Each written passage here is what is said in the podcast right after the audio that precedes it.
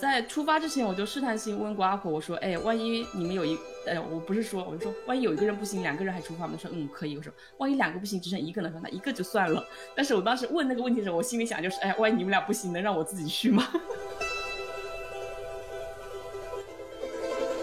就是你人生能有几个这样惬意的拉屎瞬间？如果你让我回去看雅考，我真的还会想再再想去。但是走这条线，我可能会觉得我不会再去走了。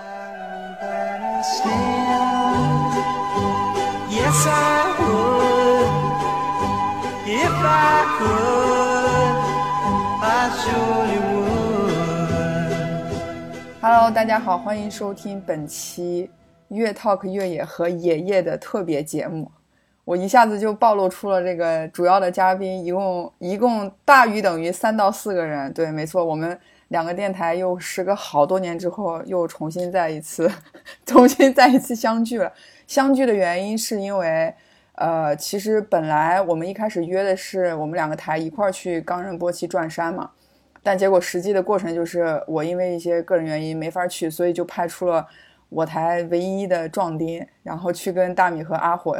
就是线下相遇了。然后这个从开始策划到冈仁波齐，然后一直到实际他们转完山这一个过程当中，我已经在线上就是陪着云云走了一路。然后我知道这中间发生了很多的故事。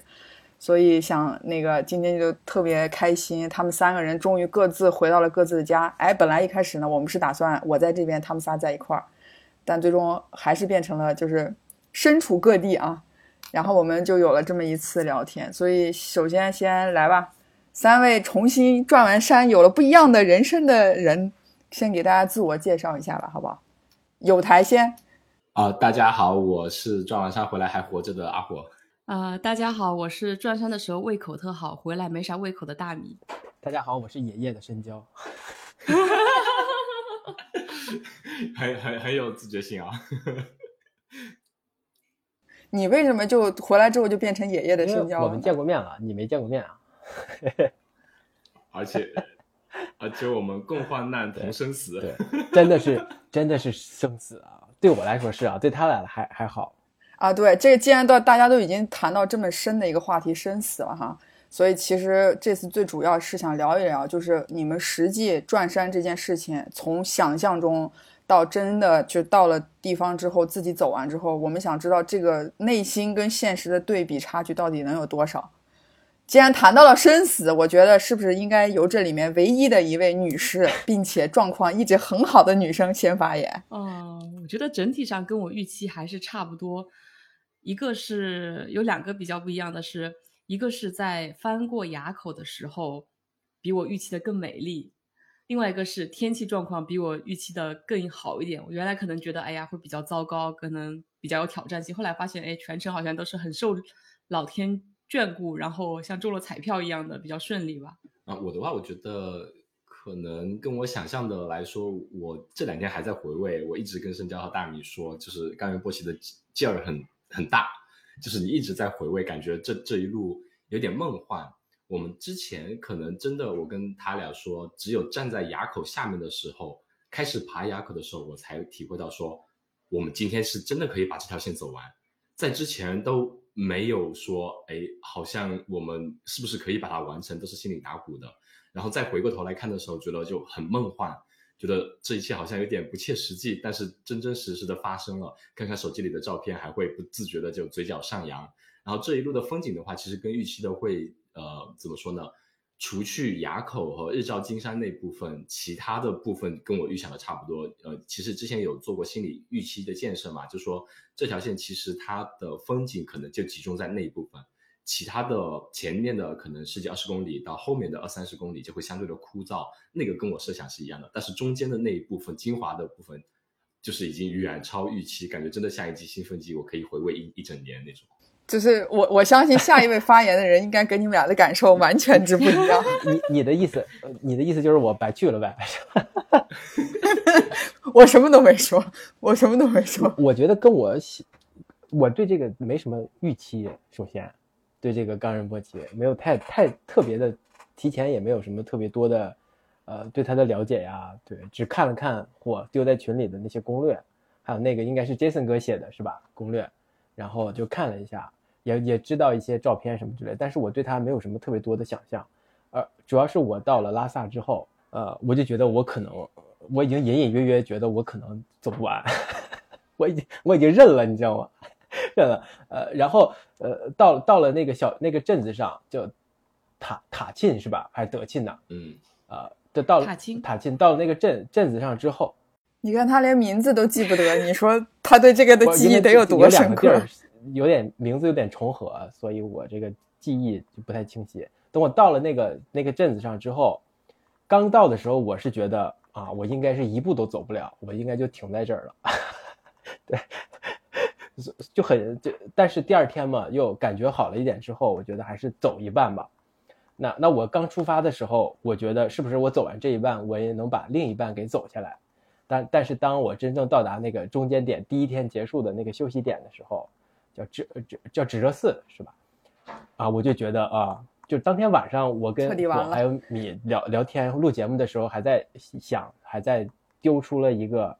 丢出了一个悬疑点，就是我明天可不可以继续？但是 我内心就已经把决定给做了，说不可不太可能，尤其是在经尤其是在经过了一晚上这个特别特别难熬的呃一个夜晚的之后，那我已经决定了，就早早就决定了，我说算了吧，就到就到此为止了。好，那这个时候呢，我们就要插，就要就要突然间要先停一下，就要把深交要接要说的话给他先给他先夹住，因为我们想说这呃，先回到说为什么会有这次转山嘛。就我觉得你们你们你们，因为大米跟阿火是回国结婚嘛，然后深交我主要是我主要是为了陪他。嗯，啊，对对对对对，就是你非得当这个新婚之旅上面的那 那不合时宜那一抹灯是吧？所以我我们先回到说，哎，为什么会有这次转山呢？哦，一开始可能是我印象中是，就是阿火和深交先开始说，哎呀，我们要回国约一波，约哪儿好呢？说了几个比较热门的哈巴呀，然后梅里呀、雨崩啊，但是后来不知道为什么呢，好像是我先说了冈仁波齐，然后他们就开始 做做功课。你看看，取决定性因素了，还是得在你对，这里。但是我就起了个头，然后后面我就消失了，因为到那段时间我也很忙，然后在各地跑嘛，然后我就没关注那个具体的规划。其实后面的很多细节规划呀，联系各种事宜都是两位男士去决定的。直到很临临近出发的一两周才发现，哦，这事好像真的要成了。一开始觉得可能只是说说，随时要被割的那种。哎哎，不是你你是抱着这个心态啊？你要抱这个心态，我早早割了你好了。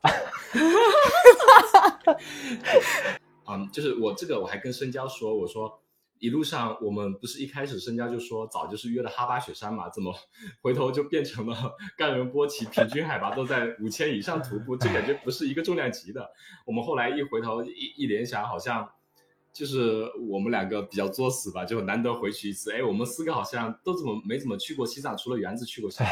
然后我们仨都没去过西藏。大西北那边那些线好像都很很好。然后我刚好好死不死的上半年采访了一位呃嘉宾嘛，他在那边转山转了三十多次冈仁波齐，跟我录节目的时候描述的那边就是绘声绘色的，就画面感特别强，对吧？后来才发现，我，冈仁波齐这条线真的就是此生必去的一条神圣的路线，觉得对我们的意义好像非常非常不一样，然后就做了这个惨无人道的决定。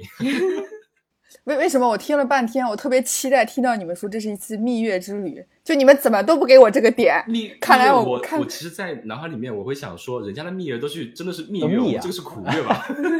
就是先同甘共苦一下嘛。对对。哎，我想采访一下深交，你现在听完就真实，就是他们选冈仁波齐转山的这个真实目的之后，你此时此刻心里是什么样的感受？没什么感受，就是我对此保持沉默啊。坑惨了，还深交还说我们干嘛来冈仁波齐啊？我们去武功山不挺好的嘛？那边最多也就三千多，你走个几天，舒舒服服的看看就平原或者丘陵的那些风景，不是很好吗？你干嘛去个海拔五千以上的？对对，就是就啊，他说过这句话是对吗？说过，就在在那个环境下的时候，我就想就开始质疑这个这次这次徒步的目的，开始质疑质疑这次徒步的初衷。哎，为什么呢？为什么会选择在这儿呢？这么远，这么高，这么难，我反应又这么大，那那我是不是去五台山也可以，去武功山也可以，去太行山也可以，两三千的海拔，呃，离得又近，交通又方便。那那那说去那个北京的景山也可以。不不不，那那那个太过分了，就起码有有一个像样的旅程嘛，就就感觉，嗯，就在那个情况下，还是会质疑这个这个旅程的初衷的。这个，但是我立刻打消了这个念头，冈仁波齐还是有还是要来的。我我就想问你，那当时阿火跟你说，那就最终选去那个就是冈仁波齐了。嗯，就你那一瞬间，你就应了这件事儿了，是吗？就脑海中没有任何的迟疑，包括你到出发那一天没，你其实中间有想过要要要割是吗？当当然了，呃就但是割的主要原因还是因为就是活活儿多嘛，事儿多嘛，就做不完，就我担心出发之前做不完嘛，就就想哎，但是这个心态不对哈，我我但是我还是去了，对我我觉得就是就是要这样啊，就即便做不完也要去，就要看一看这个做不完能怎么样，去了又能怎么样，对吧？就是我就用用这次旅旅程或者是这次这这次中间的一个一个呃，就是把原从原来的节奏中跳出来之后，呃，是不是会对原来的那个节奏会产生一定的影响？就这个目的也是期就是慢慢生成的啊。就在我出发之前还是那么忙，还是事儿那么多，瞎忙啊，也没有忙出什么实际成果来，就是螺丝钉一个，没了我也无所谓的那种忙。出发前，我听说某些人还是背着电脑去转去冈仁波齐转山呢。太绝了，嗯，就是背了特别多无用的东西。这个时候就到了下一个重点了，就是这个，我觉得这个就是也是我这次找找你们来聊一个最重要的目的啊，就是希望你们能通过这次转山，能给大家就是普及一些在装备上你们到底该带带了些什么，不该带什么，带了一些什么压根儿没用过的东西，我们一一给大家来抛，把你的包重新再打开一下，再给大家来来讲一讲。我可以说一下先，我可以先说一下我带的没有用的东西，就是我带的特别，我对我带的特别多东西，特别，对对对，我带的东西带的特别多，甚至酿成了危险，把把差才把大米给点燃了，点燃 把大米给点燃，给烧了，真的吗？对对真的烧了。对对，我跟你说，我我我我，他俩都各自背了一个包嘛，我我就是怎么也精简，就出发之前我怎么也精简不出来，变成一个包，我就又带了另外一个包。但带另外一个包，我可能想着就是把呃一点东西放进去就可以了，对吧？就是轻轻一点，就一个大包加一个小小的一个包，这个包可能还装不满。但是呢，呃，这个包也装满了，第二个包也装满了，而且装特别满。我觉得就是你有空间了之后吧，就这个我的心态就是你有了空间之后吧，你总想往里塞点什么，就一定要让它鼓，一定要让它让它满到溢出来。就不溢出来不行，对，然后我就把两个包都装满了，就无用的东西、没有用到的东西，就包括电脑，电脑这个东西啊，呃，相机，我以为我可能在那个那个海拔状态下，其实我有犹豫啊，我就担心我是不是在那个那么高的地方还能够操纵这个东西，能背负这么重量的东西，但是我想着还是带着吧，万一也带着了。当然没用了，电脑也没用，你相机也没用。对海拔太不敬畏了，真的，你把海拔当儿戏啊，这是。当时深交带相机的时候，他就说：“哎，这次相机就我背吧，就我随随行给你们拍照，就当给你们的新婚蜜月礼物吧。”从头到尾我们没有看过那个相机长什么样。我也没见过，哎我也没，我我见过作证啊，这话这话在出发前他也对我说过，他说我要背一个相机，他说这个相机我一路要给大明和阿火他们拍一些这个新婚在那个冈仁波齐转山的一些照片。你所以你知道为什么我总在群里非常期待看到这些照片？我这个相机我也没见到，然后就是差点把把大大米给点燃的那个那个炉子，那我我已经很久没用过炉子你还带了炉子因为我要？我的对我已经很久没有用过炉子了，多少年了，所以我在在出发前我也没试过，就就是在在真正使用的时候，就就是发生了意外，就是当然了，这个是很不值得提倡或者很不值得呃大家效仿的，就是大家一定对这些涉及到火源的东西要要。呃也也还是要熟练一些，还是要提前知道一些。那我反反正就但但是在在点点那个炉头的时候，就把大米给头发给烧了。没事，是不是还好发量头发发量大 我就感觉怎么大米的头发稀疏了一些，让你给点的是吗？还我想想，这这个是这个，阿火没抽你吗？在那一瞬间，慌哥，我早都慌跟你说，但是我很，但是我爆米花了都。但是我很自责，你知道吗？但是我当时我很自责。另外还有一个就是特别傻的，就是不是带了那什么嘛，借了那个录音的设备嘛，但是我提前也没有测试。虽然我带了电脑，但是我提前也没有测试。这个东西就连不上手机，必须得先通过电脑激活一下或更新一下固件，是不是？就类似的类似的操作，但是我没有测试啊，就是也没用上。嗯，你说这都多少东西了啊？还有什么餐具啊？还有还有还有，哎，就是你带那个炉子的初衷是为了过去给我们煮咖啡，就是你还带了摩卡壶和咖啡粉，我也是想不到的。是的啊，就就对我带的那个炉子目的就是为了煮咖啡。其实也是个道具了，我因为我要要要给他拍照我跟你说，对对对对对，我给你个赞。但但是问题的关键就是，我连照相机都没带，我还拍个屁照了。反正就非常多非常多，就是就是跟徒步没有关系的，跟徒步本身没有关系的一些东西我都带了。对但但是到了拉萨之后，我就还是决策把这些 没有关系的东西都都放下。但是主要是因为我们。跟品牌要了一些东西嘛，所以我要想给他一些回馈，所以才会准备这么多东西，才想带上的。但是在那个身体不允许的条件下，我还是主动放弃了这些东西，就只带了 GoPro。我和阿火只带了 GoPro 加手机，看效果能什么样吧。对，这就是我我带的一些没用的东西，剩下的都都都基本上呃用用到了，就是身上一套衣服啊，羽绒服、软壳、雨衣。呃，软壳裤、软壳衣，还有什么？嗯呃，那个那个里边的抓绒，还有还有什么内内内衬啊什么的，这些东西肯定都用到了。啊，对对，刷牙的、洗脸的这些东西。我我觉得你确实承担了就是不该带的那很大的一趴，所以我觉得该带的带对的东西应该由大米跟阿火给大家介绍。对，因为接下来就算你再说什么该带的，我觉得也不该带，我不知道，对，我不知道大家，对，我不知道大家听到这里的时候，对于你的这个选择是不是有一些迟疑？所以我们还是请。就是最官方的人来介绍一下了，好不好？我不知道大家有没有听过一种病叫囤积癖，我觉得我是那种病的反义词，就是我是有那种余留的焦虑症，就是如果带的东西没用上，我会觉得，哎呀，这个东西带着我，我一定要想办法，就一直在心里盘，我怎么能把它用上，把它消耗掉。所以，从我基本上背到塔青的所有东西，每个都用上，而且到最后基本是正好用完。唯一多的一个呢是袜子，为什么我要多带袜子？就是某位女士哈。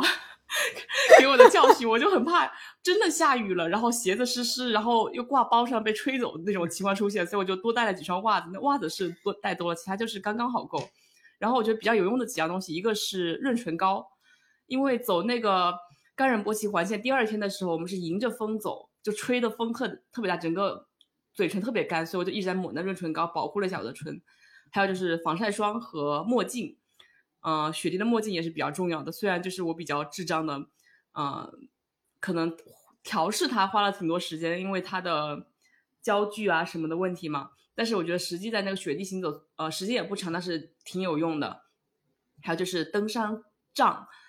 我一度在第二天爬完所有上坡，我都没有用杖，直到最后要上雪地的时候，我才把杖掏出来，因为雪地是我一个雪地行走是我一个。有点心理阴影的东西，很怕摔个屁股蹲，然后那个时候才开始把这用上，后面变成了一种懒得收的状态，一直用到了最后，呃，要要要腾出手来那个接受，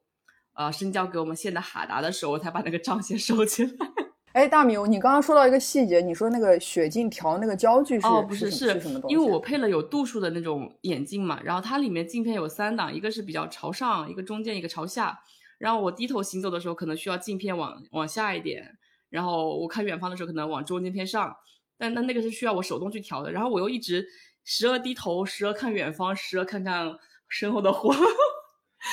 我然后最后我就干脆把里面那个那个嗯可拆卸的那个近视度数的那个片给拿掉了，就带个雪镜啊。哦，明白了。哇，这个蛮高级的。这这些我们可能需要是一个教训吧，在出发之前，对很多的新的装备都要进行一部分调试，不能说到那个环境下，然后再去发现，哎，这个不合适，我该怎么办？这样子。嗯，深交深有同感。还有个带的是，本来是说我们收到消息说要下雨，所以我们都准备了雨衣，结果后来那雨衣最大用处是在我们下雪坡的时候，屁浆用来垫在屁股下面，防防止磨损我们的软壳裤。哎，屁降，哎，用雨衣屁降，我觉得这个是一个很好的紧急措施。哎，就是翻过垭口之后下去有个比较急，就得需要一个东西来垫嘛。然后当地的很多藏民和一些没有准备的一些徒步的驴友的话，他基本上就是直接拿着裤子就直接坐地上滑下去，那身上容易搞湿嘛。你后面还有三十多公里，就对身体不太好。这样。嗯，那你们没有有带那个防寒的，比如说急救毯什么这些东西吗？没有，我们带了一套，应该是在深深交带了一套，对吧？然后但他没有上山。对，你可真棒啊，我的搭档，你真是。那阿火，阿火，你给我们讲讲，就是你们所有带的装备里面，就你觉得可能比较最成功的吧？就是比如说在做的准备里面，哪一些是真的准备的对了？比如说你说的软壳啊、包啊等等这些东西。我觉得，呃，首先这条路本身可以先讲一下，在开始之前，深交其实刚刚提了一点，是有些东西我们准备多余的，比如说是呃户外的餐具啊，以及睡袋。甘仁波齐这条线一开始我们说是不是需要户外露营，以及需要在户外呃一就就餐嘛，就自己做饭。对，我也有这个疑问。但是它整条线基本上。过三五公里，除了你五千二、五千三往上过那个垭口前后大概十公里左右是没有补给站，在其他地方基本上三五公里就有一个补给站，然后是所以你不需要带任何的户外餐具，那边都是有的，有些茶馆都可以吃东西啊啊，沿途这些茶馆呢也是都可以住宿的，就条件就不去说好坏，但是也是不需要你去带睡袋的，就这两个东西，首先我们呃带了，但是后面是没有拿上山。呃，可以跟大家说一下，如果你想去走这条线，这些东西是不需要的。它是一条非常非常成熟的一条呃路线。我们其实有开玩笑说，如果不是在高海拔的话，可能有能力的朋友一天就可以跑完这条线，啊，不需要就你轻装也可以跑完这样子的。嗯，哎，那那我想问个问题，如果真的有人想要露营的话，是会建议的吗？还是说最好不要？还是住这种茶馆什么就比较好？我觉得住茶馆会相对方便一点，因为它毕竟是高原地带嘛。你如果要露营的话，你相呃相对来说你要带更多的装备，然后它在山上的温度和气候其实是变化比较大的，温度会相对比较低，那意味着你会相对比较重装嘛。呃，我会个人会觉得不太建议，因为它这条路真的非常非常成熟。然后再讲讲装备方面的话，其实就是我们这次呃供应商提供的呃多特的一个呃徒步包。我们其实大米是三十升的，我是四十升，生姜差不多是三四十升这样子，三十六升还是四十升的？三十六升的。对，其实能够你背吗？你不得背个五十啊？把你那些东西都给你带上。我觉得我，我觉得我包拿小了。背背包族谱，光宗耀祖。对，然后大米的三十升其实也都基本就够了呃，因为我们在这条路上，什么叫基本够了？是基本空着。对，基本空着，就是带了补给了，因为我们把呃抓绒的和打底衫，然后软壳和风衣基本上都是一直穿在身上的，然后包里唯一多的是一条硬壳，呃，硬壳是以被下雨啊或者下雪或者狂风这种极端天气啊来防备着嘛。其他东西其实基本上就没有什么，还有个热水瓶，我觉得是非常非常重要的，因为这一路的茶馆你都是需要一个热水壶去装一些热水啊，来给你做一些啊水分的补充嘛。呃，然后所以说三十升的包其实完全够了，一般建议可能二十五到三十五这样子就最多可以了。嗯，其他的话，呃，我觉得鞋子还是比较重要的。我觉得我们 选择了呃 Ultra 的那个 Olympus 五嘛，它其实就非常软。我跟大米有说过，我们之前穿一些其他运动鞋，在路上如果走个三十公里或者一天走个三十公里，我的后脚跟是很容易酸的。但是穿 Ultra Olympic 嗯 Olympus 五的时候，它其实前脚掌后脚掌本本身就有那种踩屎感，非常非常软，一天走下来脚不带酸的，非常舒服。就是一双合适的鞋子也是很棒的。而且在这个路面，甘仁波鞋这个这个路面上，它当时是有石头路、大的岩石路以及雪地。嗯，还有爬坡、爬雪坡，就各种这样的沙土路。就 Ultra 这双鞋，它其实是越野鞋嘛。我们两个比较习惯穿越野鞋、越野跑呀，就感觉穿起来走这种路线，就觉得能应对各种不一样的路面，就还是特别特别舒服。我觉得这个也是特别好的。呃，再一个，其实是我们上山前没有准备好的东西，嗯，没有考虑到天气会那么冷。在那个六月一号的时候，好像那边下了一场暴雪嘛，所以大家如果去 show note 里面看我们的照片，能看到垭口的雪是非常非常厚、非常漂亮的。这也意味着那几天其实天气是相对比较冷的。我一开始就一条软壳裤，里面有一条秋裤。后来那个 Jason 哥给我们意见说，秋裤你是必须就是会会太冷，因为风大的时候以及在垭口的时候会比较冷，所以我换了一件抓绒的秋裤。嗯，再有就是手套和那个抓绒帽，这两个也是非常非常必要的，因为我们四肢和头部的保暖也很必要嘛。这两个是我们一开始没有准备的，所以在当地也都买了。就塔青那个镇上，基本上东西都能买全，所以买了一双抓绒的防水手套以及一个抓绒帽子。就有了这些之后，基本上就一这一路下来都还是比较顺利的。哎，那我有个问题，就是你在穿那个 Ultra 那个鞋爬那个雪山的时候，你们有准备那个就是雪雪就是冰爪雪地靴吗？冰爪爪那种没有，不用吗？纯粹就是直接呃靠 Ultra 自己本身的防滑性能就可以直接走上去的。但是你厉当然，那它没有湿对吧？也没有湿这双鞋。没有湿，没有湿，因为它本身是相对高一点的底嘛，嗯、所以那些雪地其实走过人会有蛮多，它是会像相当有点像那种沙冰那种质感。我我可能这里要拉踩一下，就是我之前穿那双鞋，就是我可以感受到它在湿的地面上哦，抓地力真的不强，然后在干的地面上还行，就是湿的地方会打滑。但是 Ultra 这个我这次穿的时候，明显感觉就是不管是干燥或者是比较潮湿的地面，它抓地力都很好嗯。然后我就基本没有，不是基本没有，是零零事故。嗯，此处我能感觉出来你们是真心的，品牌并没有给你们投喂多少的广告费用。但但但一双鞋不代表所有哈，我只是说我我选的 S 某品牌的那双鞋真的是湿地抓地力不行，干干地我还要给他点个赞呢啊。嗯，是是因为因为我我其实看你们那个照片，我也在猜，哇塞，你们这一路的这个路面什么样的都有，对对，非常就是干的、湿的、滑的、硬的，就是是什么什么样都有。所以那时候我就在想，哎，你们穿越野跑鞋会不会没有穿徒步鞋那么的稳？我当时的顾虑啊，但是我现在听你们讲完，其实可能也是因为你们比较习惯穿越野跑鞋，而且也选了一双比较对的鞋子，所以其实在这个这个方面其实是没有存在这种问题的。嗯嗯，就整体都很舒服，而且不会让我们觉得疲惫。那你们关于这次选就是冲锋衣，就外壳，就像刚刚那个阿火说的硬壳、软壳的这些东西的时候，当时的这个标准是什么呀？最终选的是哪个品牌？我们最终选的是黑冰的这个品牌吧，因为它相当于是全系的产品，大部分都有嘛。嗯，我们这一次整个行程来说的话，呃，其实最后出现的那一天的天气是跟我们预想的差不多的，因为最近开始转暖嘛，那边的天气相对会比较稳定，然后嗯太阳比较好，虽然温度会有点低，然后有时候会有我不知道那天是什么天气，我刚想问春娇，你知道那天什么天气吗？他在车里面车里有点热。对，其实我们也就是所全套的衣服都用了黑冰的，嗯，黑冰挺好的，他但他会觉得有一点是对女性的设计不友好，尤其像你们这种长手长脚的，他会觉得有点它就是有点短，短但它对它膝盖那里其实挺好的。我们之前买的那个裤子，膝盖这边没有做特殊的剪裁，就是特别是走上坡走多了，你就有点掉的慌。但这个裤子就还好，它的本身就有一点对它本来就那个延弹性嘛弹性比较好，然后它那边又做了特特殊的剪裁设计，就是你屈膝的时候没有那么紧绷。对对对，我们就风很大，其实那天有十九级风，然后温度早上其实负的零下可能是三四度，但是我们基本上我就呃就梅丽奴羊毛贴身层速干嘛，然后抓绒的一条呃就是然后再风衣和软壳就够了，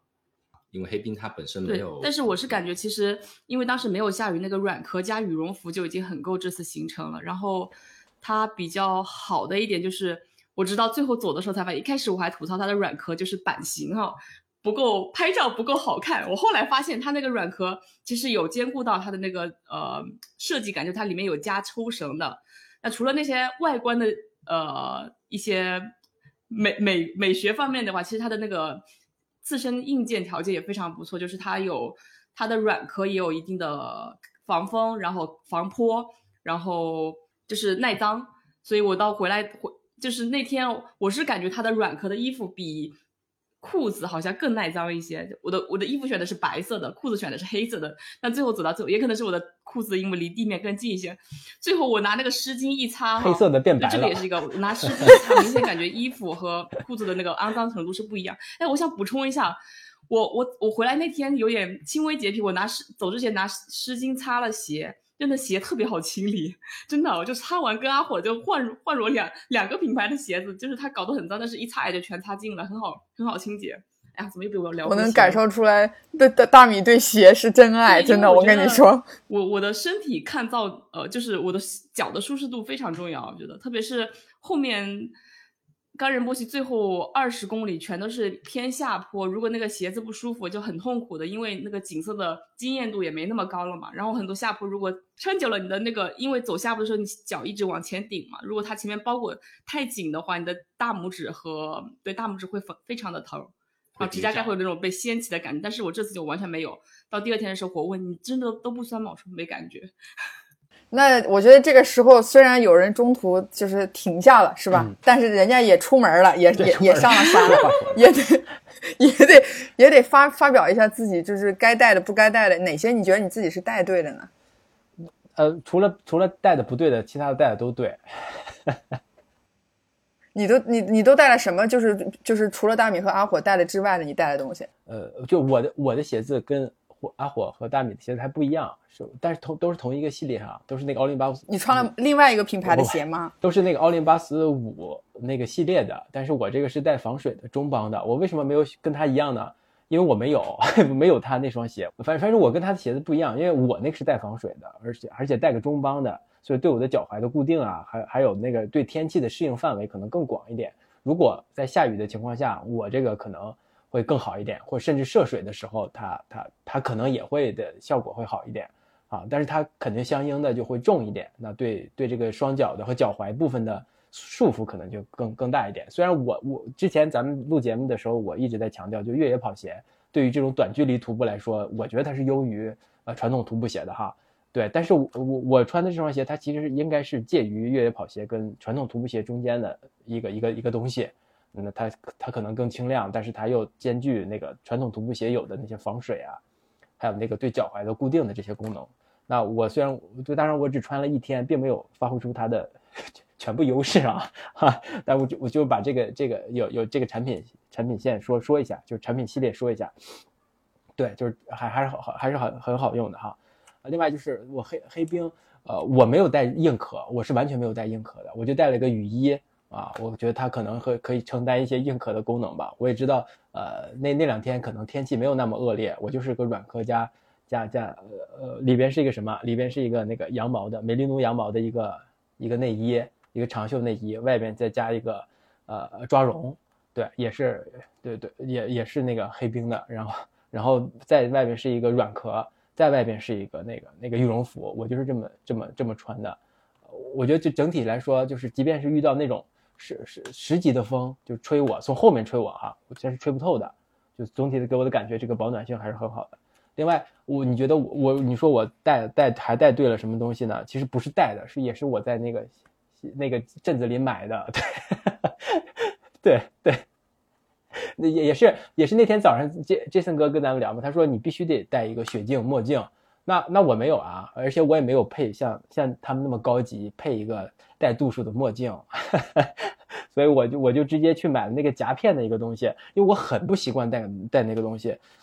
你看我们经常看电影，在国内看电影，在大陆看电影的时候，一些三 D 的他他妈也是夹片的，给我的体验非常不好。那我我甚至不觉得它可能会会会有什么作用。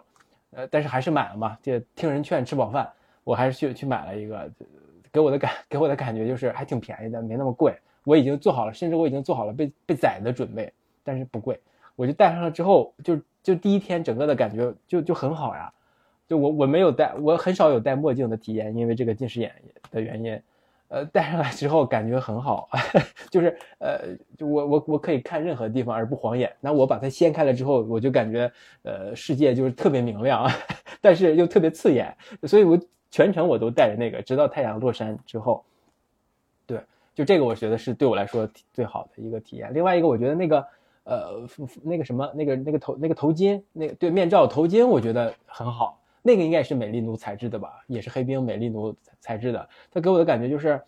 首先我能用它来防晒嘛，就把整个脸都罩起来防晒，我就省了，呃，省了呃，省了省了那个频繁补防晒的这么一一个动作啊，中间也补了一次。车里也晒，对啊，车里也晒，对，车里也晒，对。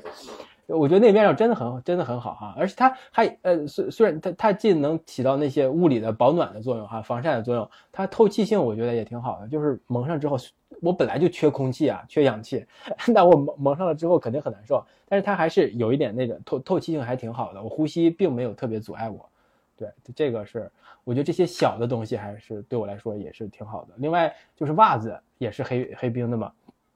就就那个袜子应该是 Coolmax 的，它应该不是那种什么天然材质的，它应该就是是是化学材质的吧？就化学化学化学那个那个原料的。但但是我因为我我我我在收拾东西的时候，把所有的袜子都留在了拉萨，只穿了一双袜子。你们两个真的是一个台的、哦。早说我可以借你。绝了，是吧？真的是，所以我就全程你没有问那个大米稍微友只穿了一双情借一双袜子吗他反正？也只有一天嘛，一双也够了。问问题就问题就那个就是重点就来了，就是穿了很多天，但是呃，它它还是很舒适，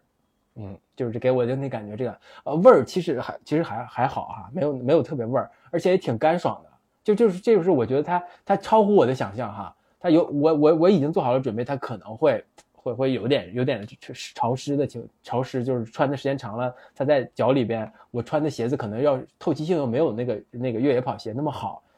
它可能会是不是会会有一些呃就不舒适的感觉，有点有点湿啊，或者是会有一点异味啊，呃，当当然味味道肯定还是有的，但是它不会那么还是很干爽的一个状态，就对我来说，这个这个真的是体验好哈、就那个给我的感受就是这些这些装备，就是尤其是这种小的配件，它能提供一些很好的、很舒适的体验啊。对我来说是是这样的，就是虽然二十公里，我觉得二十公里对我来说是很是极限的，真的就是那个大家能大家能力都有高低，对吧？你的极限跟我的极限，呃，我身体我们的身体可能的感受的难难那个那种难受程度应该差不多，我觉得 我可能二十公里就已经非常难受了，你们五十公里才很难受，呃，但是在这种难受的情况下，所以装备给我带来的一些呃，就是一些舒适感吧，或者是没有给我产生一些意外、意外的额外的一些一一些一些痛苦点，这个点还是挺重要的。那我我对它就产生产生了一些重新的信任嘛，就是尤其是黑冰啊，还有我这个背包，那个多特的背包，就是会我会对它产生一些额外的信任感，因为我之前都没有用过，也没有去过这么极限的状况下。那在这种情况下，我是感受到了一些。呃，一些它没给我没有没有给我带来一些额外的麻烦，甚至给我带来了一点额外的舒适度。也可能会不会因为没他们，你那二十公里就变成两公里了？那那不会的，我我的我的意志力还是可以支撑我走二十公里的。嗯，我还因为。因为我 我确实没有想到，就是你真的会在二十公里那个时候就就就退下了，就那一个瞬间，其实我我早都想到，我还是觉得多少有一些可惜，但对 有很意外。但是这个就是就像你说那个当下，那个当下是吧？啊只有只有只有自己的身体才最清楚。那那我觉得我们聊了这么多跟装备，这都是一些外在要需要准备的东西。那我不知道，就是在尤其是内心的心理建设建设上来说，就你们到底有做过什么样的一个准备？包括其实已经走完了嘛？刚才其实阿火也说，一直在时不时还在回味。就我相信你们的回味跟这个中间退赛的这位选手的回味应该各有不同。我我我已我觉得我已经对退退赛或者是中途停止这个事儿已经已经不会有任何心理负担了，你知道吧？就是我我可以退，我可以随时退。我我自从我很多年前跑了一个五十公里，在四十四十七公里还是四十八公里的时候退赛开始，我已经对退赛这个事儿、退出这个事儿已经已经免疫了，所以我我我在中途退出，我没有任何心理负担。我我的判断就是，呃，我达到了这个标准，我的我的判断标准之后，那我就要退退出吧。我的判我的判断标准就是，我第二天早上发不发烧，是不是反复发烧？那我我第一天的时候，呃，要出发之前，我已经本来其实已经决定不去了，因为早上刚醒的时候发烧，但是吃了药之后觉得状态状态还行。呃，杰森哥也说说，哎，你这个精神状态可以，看来不像什么有事儿的状态。那好了，那我就出发了。呃，那这是一个判断。那第二天早上的时候，我我的判断是我发烧了，吃了药也不行，吃了药也难受，吃了呃吃了药可能顶两三个小时之后还是继续发烧。那在这种状况下，那我就退出了。我我达到了我的标准，我就退出了。我甚至渴望我达到我这个标准，因为我太累了。你当时内心就是已经跟自己是不是就像你说，你都告诉自己我太累了，那是不是就不是真累，是这有有一些客观指标在这儿的，就是确实不行。好吧？那我我想听一些积极阳光的故事。镜头转向我这还不积极吗？哎，我这还不积极吗？我觉得这我这种精神才值得推广，你知道吗？就是大家不要硬上，不要逞强，呃，就是就是你你做了决定之后也不要后悔。你看，就像我这样，你看理直气壮的退退出，而且事后又不后悔。对，虽然我没有看到那个最美的那个五千六哈，但是我觉得 OK 的，无所谓的。嗯，看到了日照金山也也够了，冈仁波齐的日照金山。哦，那那个画面，当时我看到那个照片，真的特别特别，就很很感动。对你知道吗，我差点你差点跪跪下，有人替你看见了是吗？大米阿火讲讲吧。我想先听大米的。对等等，我想在 讲大米之前，先讲一下深交的。其实原子，我想真的说一下，深交其实没有在节目里谈到的一个点是，他之所以能坚持这二十公里，是因为你。他说：“你们台已经有一个人不来了，那他作为唯一一个台的的越野 talk 的唯一一个主播，他就是死也得上。所以第一天，这是他坚持他跟我们走完那二十公里的那个意念。他是真的到了五千公里，一整晚没睡，发着烧，就一整晚都没睡，真的受不了，天呐！下来的。所以你是他坚持二十公里的哎呀，哎，等等会等会儿，就不能让他们 太拉垮。我刚想说，他的动力是怕我把我们台拉垮，绝对不是因为我。我跟你说这个。”这个绯闻呐，就不能从这些细枝末节中间往外散出去。我主要是陪你们来。为我俩，你也没带相机呀。我我连手机拿出来拍照都次数有限，你知道吧？我真是。所以大米跟阿火，你你们开始从第一天出发的时候就没有过像他这么明显的这种高反跟不舒服吗？没有，我唯一不舒服的是五千过夜的第一次醒来，那时候为什么？是因为他们两个人在那吸氧，然后发出了一堆噪音，然后同时就是。那种就是国骂三连，就是我靠我巴拉巴拉巴拉哦巴拉巴拉，就是让让我觉得啊他们怎么了？会不会两个都不行？然后然后我的脑子里疯狂盘，我要我要怎么帮助他们啊？但是当时心里有点紧张，然后心率就上来了，然后又有点热，那段时间可能有点点难受。其他时间我还 OK，但如果这只是其实还是，虽然他说心理，我就说心率上啊那些是机机体，但是心态上我觉得全程还是比较好，比较我觉得。可能是因为我运气好，没有没有严重高反，所以我就整整段我都是比较轻松的就可以搞完。对，那那你就是你每一天就是出就是到住的地方，然后第二天再走的时候，你是会对第二天有非常多的憧憬吗？还是说你回头一看旁边这两位男的，其实，哎，也就也就闭着眼往前上吧？我觉得我我每天醒来我都信心满满，我觉得我们肯定会。出发不知道以某种和某种方式，可能是我一个人，然后一些新认识的啊徒步的人走了，或者呢是我跟阿火，或者是我跟深交，我觉得我一定能行，他们俩行不行我就不知道。就每天醒来都是这种状态啊！你你那个时候其实内心已经有一种感觉，就是可能最终就是你一个人到达五千六了，对吗？旁边这两位可能也就出发之前我就试探性问过阿火，我说：“哎，万一你们有一……”哎，我不是说，我就说，万一有一个人不行，两个人还出发吗？他说，嗯，可以。我说，万一两个不行，只剩一个呢？说那一个就算了。但是我当时问那个问题的时候，我心里想就是，哎，万一你们俩不行，能让我自己去吗？真相了，朋友们。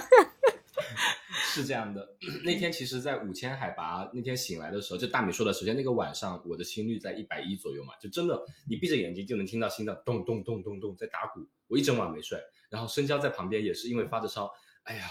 好难受。啊，好难受。然后我俩就到了大概十点多躺下吧，十一点多就开始两个人，我说深交，要不咱吸个氧吧？然后两个人疯狂在拆包，然后再装那个氧气筒，然后再疯狂呲呲呲，真的要没了。然后大米突然，你们俩干嘛？感觉这就已经快不行了那种感觉。对，然后就是第二天早上起来，其实我也有点呃高反嘛，就头会有点痛，再加上会有一点轻微的烧。但是呃，我是刚刚出现那种症状嘛，像深交可能之前一天已经就有一点这种症状了。然后我对应应对的方法就是磕两片呃普瑞西通，然后干一瓶红牛，就咔咔就跟着大米往上干了。因为我觉得 每个人把握自己的身体状况是比较容易，就是你知道自己舒不舒服，但是。我怕看他们，我只能通过他们的表现，我就觉得他们好像好难受哦，就会很担心。嗯，捉摸不透的男人们，你有你有想过劝退劝退他们吗？就比如说，要不要休息一下？我自己一个人可以的。有啊，我有说过，但是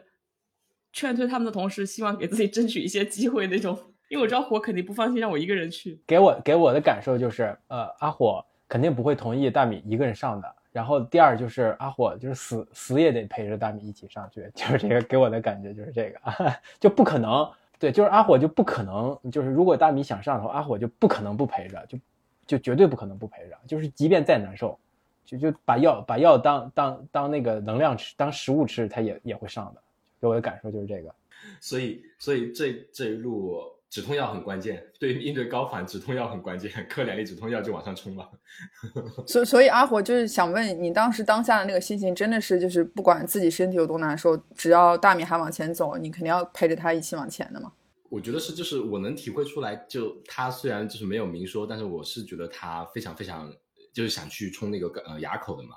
然后我其实有跟申娇说过，我自己本身也是可能如果没有出发，那我可能就直接就说我们不去了，因为太危险了，两个人都有高反，我们就不要去了。但是如果在那个山脚下临门一脚我还不舒服的话，我就会跟着他上了，即使他不想上，我可能也就冲了。对，但是但是自己好就是想就克两，你整天要跟着他一起就冲了，觉得来都来了，你可能这次不去做这件事情，以后这辈子可能就不会再来到这个地方再去完成这样一件事情了。对，但我知道阿火是这种性格，所以 我我的顾虑就会在，我不知道他是不是真的 OK。如果他是真的不 OK，我是希望他不要去的。然后他按他的性格，他要是硬逞强的，可能也会要跟我去。但万一出了什么问题，我觉得很难去 handle，很难去把他给救回来，是吧？我就希望在出发前，最好他是一直那种表现的很舒服，就是起码是可控范围内的，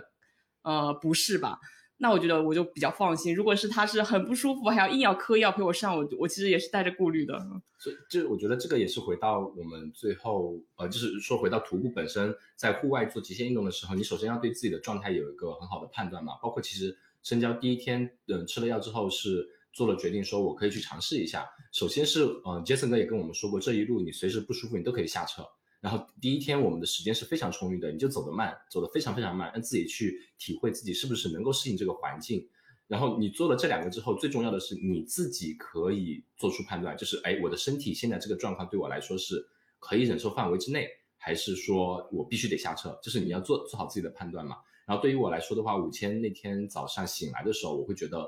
就有点轻微的烧，但我觉得这个应该是高反的正常的一部分。然后我只要吃止痛药，我觉得能把这一段时间让他身体适应了，我我我会觉得 OK。所以我们后来早上起来喝了水，吃了饭，然后再吃了药之后，我会觉得哎，我状态不错。然后跟大米走了一两公里之后，那里那个两公里其实你还是可以选择下车的。我们都觉得哎，状态都挺好的，所以就继续往上干。所以会觉得就是不管在任何环境下，你要对自己的状态要有一个非常清晰的判断，不要逞强。就是每个人都要对自己负责嘛，你对自己负责的同时，也是对团队负责嘛。我们到了后面也是有反复的会互相确认你 OK 吗？你 O 不 OK？那时候就是很严肃的提问了，不是说那种撒娇是哎你一定得陪我，你不管怎样的，就是到到那种情况，我们俩就是冷漠的两个路人，就是一个伙伴的关系，真的就是你不 OK，你一定要回去，不要为了陪我再去。闯这个事情，不然我也不放心。但是，但是大米，其实你内心已经有一些就是假设的想法，就有可能，比如说阿火会在一个不舒服的状况之下，但他仍然会陪你。就那个时候，你你有没有想过，如果他真的做了这个决定的话，你要怎么去去跟他沟通？就是关于你的，你你你你比你比较坚持的这个想法。我觉得，其实，在上雪地之前，就是还是有退路，就是那段期间可能会不断的去确认，到后面真的知道。再不舒服，我们就我可能会劝他硬再撑撑撑到下一个点，因为那边到相当于呃翻垭口的一半，就是进退两难。你往回走和往前走是一样的时候，我可能会建议他往前走，然后坐车下去。但是反复的问的话，我我是可以从他的脸色啊那种肢体形态发现他是越越走越舒服的。早上起来看他那阵确实是没活动开筋骨，人是比较看起来丧丧的，然后。对脸色也不是很好的样子，然后吃了早饭，然后走几步，可能慢慢适身体适应了就好起来了。我可以感觉到没有骗我，对，没有口是心非这个男的，没有口是心非这个男的，就全程他都是在我前面，就可能在爬垭口下来之前补给之前，他全程都是在我前面走的。他走一走，然后在前面转过头来等等我，看看我状态怎么样，这样子，嗯，对，就还会相互呃关照的嘛，相互扶持。对，唯一比较担心的一个时候就是。胃口不好，就是我觉得火整个的机体状态是在一个是在一个比较恶性循环，就是它有点高原反应，呃，现象之一是胃口不好，吃不进东西，吃不进东西它就没力气，没力气人就会不舒服，不舒服越不舒服吧越胃口不好，呃就就是能量不足的，就是处于那种消耗自己的原始储能的状态，它就吃不进去嘛。啊，我就属于一直干饭，然后本来的身体身体那种储能还没有开始启动起来，我全都靠那种什么士力架这种零食顶过去的，嗯。这个其实也是我和深交和大米最大的区别。大米全程从拉萨出发往阿里的那条路上，他就已经开始疯狂喝水了。因为喝水喝足够多的水是可以有利于提高你的代谢嘛。呃，然后我们会会吃有一种呃高在高原的有一点预防高原反应的那 Diamox 是一种促呃利尿剂嘛，它可以促进你身体的代谢，可以预防高反。所以他全程在疯狂喝水，在疯狂吃东西。然后我跟深交两个人就。疯狂睡，应该有截图是吗？看一下表情，就是就是全程很少吃，会恶性循环，导致我们可能就非常差，高原反应会更强一点，然后食欲会更差一点，然后更没有体力一点。哎，所以你当你们俩单独出发的时候，就有些人撤退在车里坐着的时候，你们有没有时不时会担心一下车里的那一位的安危？没有，我觉得我当时想的最多的是，就是我我知道他肯定会安全，但是我就说，哎，会不会很遗憾？我老跟我说，哎呀，深交没看这个，好遗憾啊！而且他要是再撑一撑，就走过这个垭口到下个补给点，会不会更好一点？就设想了好几次，另外一种选择就是熬过那个垭口，起码把那个地那个那个风景看完再回去，不舒不不舒服再回去的话，是不是个更好的选择？就是想了几次，后来觉得，嗯，选既然选了，可能就是让它成为最好的选择吧。对，就可能有一个遗憾，也是你几以后几十年可能再再去那的一个动机之一。嗯孙教授，我不想再去了。阿火和大米不结束之后还我我们还在聊嘛，说是不是也也有另外一种选择，就是翻过那个垭口到到那个那个不动地丁是吧？那个那块儿也能 有有那个那个那个摆渡车可以把我送回那个起点和终点，呃，甚至有很多人都是这么做做的方案，就是就把那段垭口给爬过去，就就就到那儿，最后是二十公里就不走了，对吧？就其实这是一个呃就很做决定，其实真的很难哈。就是你在那个情况下，就是我在第二天是否出发的情况下，虽然我身体很难受，呃，虽然我现在说我觉得没什么后悔的，也无所谓，没看到也 OK 的，但是就是在那个那那个当下的情况下，确实是是有一些犹豫在的。就是我虽然呃，我是不是可以扛一下，我是不是可以可以再再往前走一走，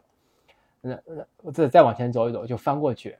呃，那但但是呢，我的身体状况又是这样的，那那那我该怎么办？我我要不要要我要做什么样的决定？走也就走了，停也就停了，就就是很难很难。就是我对我的身身体自己的判断是，我觉得我走不了了，就很很理性、很客观的判断，我觉得我不行了，我觉得可能再上会有危险。呃，当然这种危险也是我假想的，因为我没有去过那么高的状，没有没有去过那么高的地那个海拔，而且我也没有遇到过我身体状况出现这样子，所以就在这种完全未知的情况下，就怎么把自己身体的极限和和呃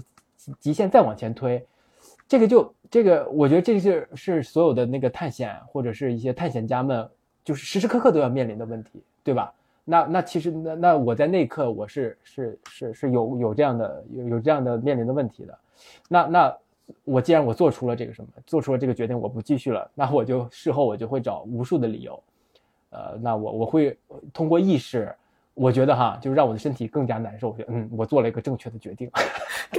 PUA 自己是吗？对，我觉得我觉得可能会有这样的状况哈，因为呃有的时候就是在那那种情况下，我可能是意识和身体是是有点那个分离的状况的。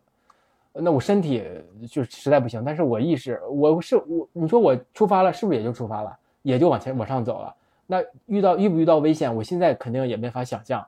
呃，也没没办法做出做做出预测。我在当下肯定也没办法做出预测，只能把自己那种那种自那种样子的自己交给那种未知，就很很可怕的，就是做这种决定真的很难。其实这也是我们一直想说，就是做户外运动的时候，其实我个人会说，就是虽然我这么说，我的性格上可能会做出不一样的选择，但是因为山永远在那边，你只有呃健康的走下去以后，才能爬更多的山嘛。你不要说为了这一次去呃尝试去挑战自己，但是你有时候在安全的一一定安全的范围内，你可以去尝试突破自己的极限。但是如果你在当下知道自己状态不好的时候，就不要说去冒这个险。对，真的，其实就是判断不了，就完全判断不了，就是一个选择。我真的啊，我真觉得我就完全判断不了。就虽然我那么难受，但是我觉得我吃了吃两片药之后，应该状态也也会恢复的。但是我就完全判断不了，那个状况下，我觉得是完全判断不了的，就是一个一个冒一就就像你说的，像你说的性格是一个决定因素，另外一个就是你有没有冒险精神，你敢不敢把自己舍出去？那我可能我我觉得我缺乏这个东西，另外我也觉得我可能性格上也不是那样的那样的性格，然后我也贪图享受，我这个人就很多很多情绪夹杂在一起，让你做这个决定吧。就怂，操我觉得真的真的就是就是没有缺乏这种精精神，缺乏这种探索精神，真的。但但其实说句实在话，因为我是在线上，我们不是有群嘛，我在里面其实每天都有看，我就想说，只要确定你们每天平安，然后你们都会时常发来一些照片，然后一直到照片的过程当中，我看深交说 OK，我下车了，我已经在车里坐着，我已经等你们了，你们什么时候回来？我们什么时候吃晚饭？等等。其实那一个瞬间有一个问题在我脑海中一闪而过，也是今天我很想问你们，就是，呃，怎么讲？你们这次其实算是朋友一起嘛，团队出行三个人。你你们有没有想过，或者是通过这一次这样一个很特殊的经历吧？就如果再下一次还有这样的一次呃冒险的话，你们还会选择就是两个人一起，两个人以上的这样的这样的组合去出发，还是说真的可能会变成自己一个人去就好？我为什么问这个？就是因为我能感受到有一个人突然间不行，其他人其实会有这个担心，会有这个顾虑。你在出发上的时候，真的会去不自觉的去迁就别人的时间，对吧？因为你们毕竟是一起的。那其实这样也会，就是多多少少呃，相互有压力，对，让你自己本身的计划或者内心都会有一些不一样的改变。所以我想，我很想问你们，就是你们有过这样一次经历之后，如果再下一次有这样的一个机会，你们会选择各自出发？然后我们在同一个地方见面就好，还是说还会选择再用这样的一次结伴的形式去一起去走？就是我是一个不怕给别人添麻烦的人，可以，我还是选择跟跟跟其他人一起走，选比我更比我强的人走，无所谓啊，他们有压力就有压压力吧。嗯，我就会看我对行程的定位。如果比如说，就就像准备一个马拉松，或者是准备一个比赛，我就决定这次我要 PB，我可能会单独行动，我独自训练，然后严格按计划，几点起床，几点出门，带什么东西，我可能做好精细的打算，甚至吃多少东西，要不要分给别人这种问题，我都要考虑。但是如果这就是我就说啊，我就是要跟朋友约好一起，不管走到哪里，我都觉得很开心，几点出发都 OK。那我一开始就是这样的设定，那我就觉得没没关系啊，看我对行程的定定位吧。但是我觉得两种都是需要的，你不可能人一直像个缜密的机器这样去 push 自己，然后每次都，嗯，像个孤狼一样。可能有人享受那状态，但是我觉得我的性格是需要各种调剂的。对我可能有时候自己去走走，有时候跟阿火一起，有时候再带个电灯泡什么的，是吧？嗯。然后我觉得的话，呃，可就是像大米说的是，真的是取决于你那趟行程是怎么安排的。因为我们之前有采访过蛮多的户外强旅嘛，就户外徒步的很多王者，就是啊经验非常丰富的啊老玩家，他们其实经常会说的是，去户外团队，他们如果组团的话，必须会找水平差不多的，各方面性格以及都会差不多的。呃，因为在一些危险的情况下，他们能做出比较类似的判断，他们对彼此比较了解，而且整个行程大家的配置节奏都会相对比较一致。对于很多，比如说露营点的选择啊，以及行程的调整啊，都会相对比较一致。呃，包括在跟孤月孤月大佬嘛，就是徒步的一个大佬，他说的是，他们一般基本上可能会，比如说，呃，六个人的团队会有四个老的带两个新的，那他们能保证他们老的在做一些决定的时候能占大多数。对于一些新的呃团队成员加进来的话，他们可能不是那么熟悉，做一些相对比较正确的决定吧，是这样子。然后对于我来说的话，我觉得就这一次行程，首先我们知道甘源波齐这条线，它说简单它不简单，但说难的话，它是一条非常成熟的徒步路线，而且我们这一个是个 commit commitment 嘛，就是之前跟深交还有园子我们都说好的是一定要一起走的，所以我们对它的定义不是说。我们要去冲一条什么 FKT 什么的，而且我们也首先没那个能力嘛。我觉得我们都是入门级的一个户外徒步爱好者，都是差不多水平的，嗯。我觉得在这样一个情况下，对于一条成熟的步道，我觉得我们一起去走，一路上开开玩笑，包括深交跟我们也在路上有一些比较深入的关于播客呀，比如说关于自己的人生啊、婚姻、关于爱情观啊、对啊、情感啊，都有一些深入的交流。哇，聊了这么多呢，你错过了好多呢。不然怎么能撑完二十几公里呢？对，就是我觉得这一部分也是我们很享受的，就在这一过过呃这一个过程中，其实我们之前比如说跟深交就没有见过面，我们很多时候就是在群里面聊天这样子。跟园子，其实我们上次聊了那期节目之后，其实深入有了解比较多嘛，包括关了话筒之后还聊了很多。那跟深交这一次也是，之前可能就面向于嗯一个毫无感情的理性的一个 什么 徒步机器嘛，或者说就是平时你说过他在呃越野跑的时候，你跑到终点你都感动的要哭了，他就一脸冷漠的说啊跑完了就这种。然后我们这次录下呃其实跑下来走下来，然后聊下来对深交啊或者我们彼此会有一个更多的认识吧。嗯，之前可能会有一个哦，大概是这样一个人，但是我们聊过之后发现，哎，我们其实蛮多点都很契合，就是我们能到现在成为朋友，以及计划这样一次旅行，都是有它的背后的逻辑在的，因为我们性格上很多想法上都是比较一致的。我觉得这样一趟旅行以后还如果还会有的话，我们肯定还是会选择这样一种方式一起去完成一条路。我觉得这个可能是跟我们一开始说的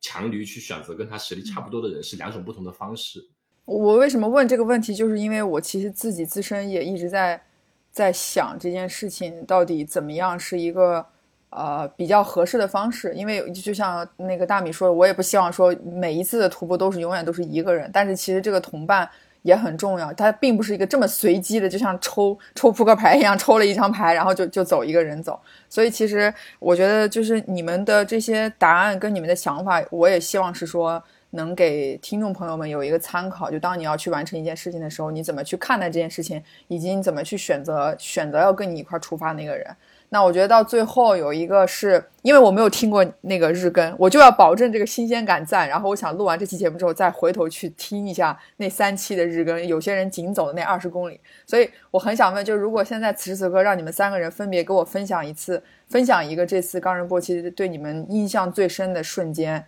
分别是什么，或者是一个故事？申教先说吧，比如说分享一下救援车的经历。这真的是是这样的，虽然。虽然你就是你你你都说我是一个确实成就感会很低的人，就即便我走完了之后，走完了这这五十几公里之后，我也觉得不会有什么，就就甚至等等等等，我会很快把它遗忘。走完五十几公里，说清楚，走完多少公里？假设假设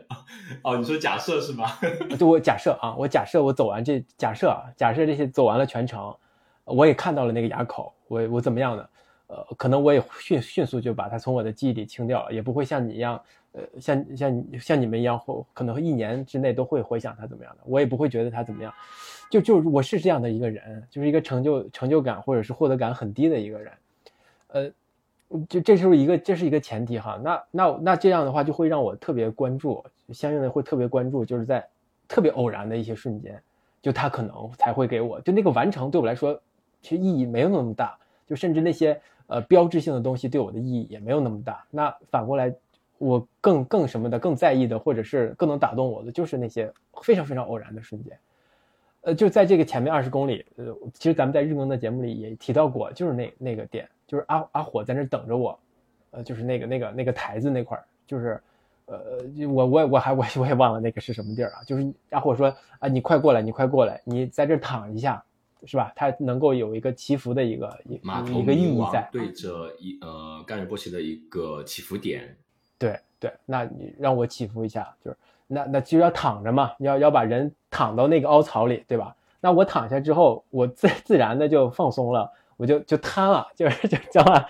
不，那我就把头仰过去了，仰过去就能看到倒立着的那个冈仁波齐，就在两座山中间。那那那个时候，我就能感受到他这这座山的一个之所以成为圣山，就不同的宗教都把它当做一个圣山的原因。就是它太有它太有威力了，就是它太太有神性在那儿了。就那个瞬间，我能感受到它，它甚至有一种人格，就给我的感觉是一种强势的人格在那儿，就压着你。就是你知道，你你躺着的时候，别人就是一个特别高大、特别就就是俯俯俯看着你、笼罩着你，就这么看着你的那种感觉，啊，就是立刻就让我让我就被被被被击中了嘛。然后我我起来起身之后再往前走，就看到很多人。在在那儿跪跪拜，啊，在那儿在那儿祈福嘛。那我再再往上一看的时候，那那更更它更大，更更正中间，更有威压。就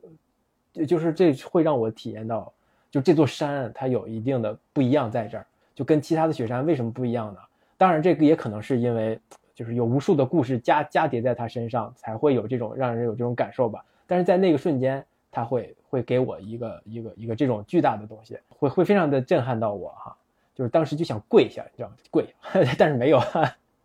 因为我当时我跪不下，我因为我实在不行 不行，我太累了。对，这就是我我我的一个呃，就是印象特别深的一个东西啊。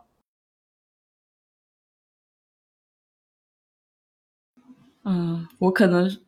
是一个有味道的瞬间。就是我也觉得，就是我可能对于完成这个没有没有那么大的成就感。就是我觉得我肯定可以完成，但是我最触动是一些旅途，甚至是还没开始，或者是呃当中过程中一些不起眼的瞬间。比如说我给你们发过一个特别简陋的厕所，就那种露天茅厕，背后是圣山，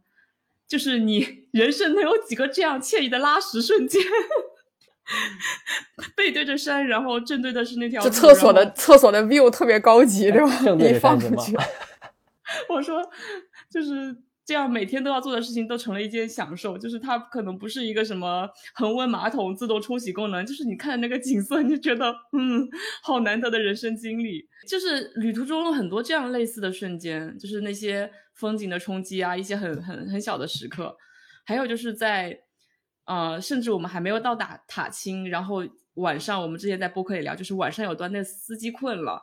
然后阿火自己就觉得，嗯，我们不能等他睡下去，自己就上阵开车了。然后他，我们我们是包车请了司机，然后那司机困了，然后最后我们自己开开了最后一百多公里开回去的，就有很多这样子发生一些发生了一些小状况，在计计划之外，然后我们可能要以平静的心态去接受它，即使我们身体上有些疲惫，然后立刻做好调整啊，就是做好各种应对去解决这些事情。我觉得这也是一些旅途的意义所在吧，就是你不可能所有的东西会按你计划的去执行，但即使打乱了，你也要保持一个比较好的心态去应对这一些。特别是在高原，他们说心理暗示是很重要的。你一紧张，可能高原就高反就更反呃更严重了。对于我来说的话，对大米说的那一点，就是我觉得首先这个行程全程呃深交大米我三个人能把它走下来，就是我们性格上肯定还是相对有一些契合的部分嘛。像我说的，不然旅行是很考验很考验呃友谊的。可能如果真的一个不好，可能现在深交已经不在这边了。我我表现还行是吧？非常好呀，非常好呀！我们的成果离不开你的支持。呃，就是我我说的是，呃，干然波奇走这一趟，他的干然波奇可能会在我的形象里面、身里面会呃脑海里面留下一个印象。那个印象我说不好，现在会对我有什么影响？但是呃，一段时间之后，多少年之后，它肯定会产生一些影响，因为我看到了很多我之前没有接触到的，比如说宗教的影响。比如说，他们那么虔诚的绕着它转山；比如说，冈仁波齐像申教说的，在呃每个地方都会看到它不同的影像，以及在每个场景下，它显体现出了那种威严，以及它对于当地人的意识就一言一行的所有东西的影响。我觉得这些东西都是我现在还没有消化好的，但是肯定是对我的以后会有很深远的影响的。我非常非常感谢今天就是有这么一次重新大家一起来回顾这段刚刚结束的这这个这个旅程的一个一个一个一个对谈吧，因为其实我也很好奇这个中间到底发生了什么故事，所以呢，我一定会在这期节目上线之前，然后重新去听一下你们的日更节目，看看你们到底发生了些什么，然后也非常希望说，真的这一次冈仁波齐的转山能给你们。就是在这个人生的旅途中嘛，或多或少留下了一些记忆，尤其是有可能谁知道你们三你们三个下一次在一起的时候是哪一年哪一月，对吧？可能有可能是我们仨了，对对对对对对对，有可能就我们仨了。然后我们仨，对我们仨就是另外另外一种，就是我肯定不会，就是怎么说呢？肯定不会像某些人一样这么快就放弃。好像对，再想一下，不你。原子图不也那么强的？那到时候我就变成了下一个深交了吗？到最后应该会有一个画面，就是我跟那个大米在前面搓搓搓，在想一些想一些劝说的话术，让让阿火在这个中间就是对你们两个，我们俩独自美丽。对对对，要不你别走吧，那个车就在后面，你赶紧去车上坐着等我们吧。好吧，那就祝福祝福我们大家所有人啊，因为这次转山之后能够。嗯，继续对这个探索、对转、对爬登山、徒步、对户外依然保有这份热情，然后在安安全全的基础之上去走更多的地方，好吗？谢谢大家，谢谢，谢谢，拜拜，拜拜。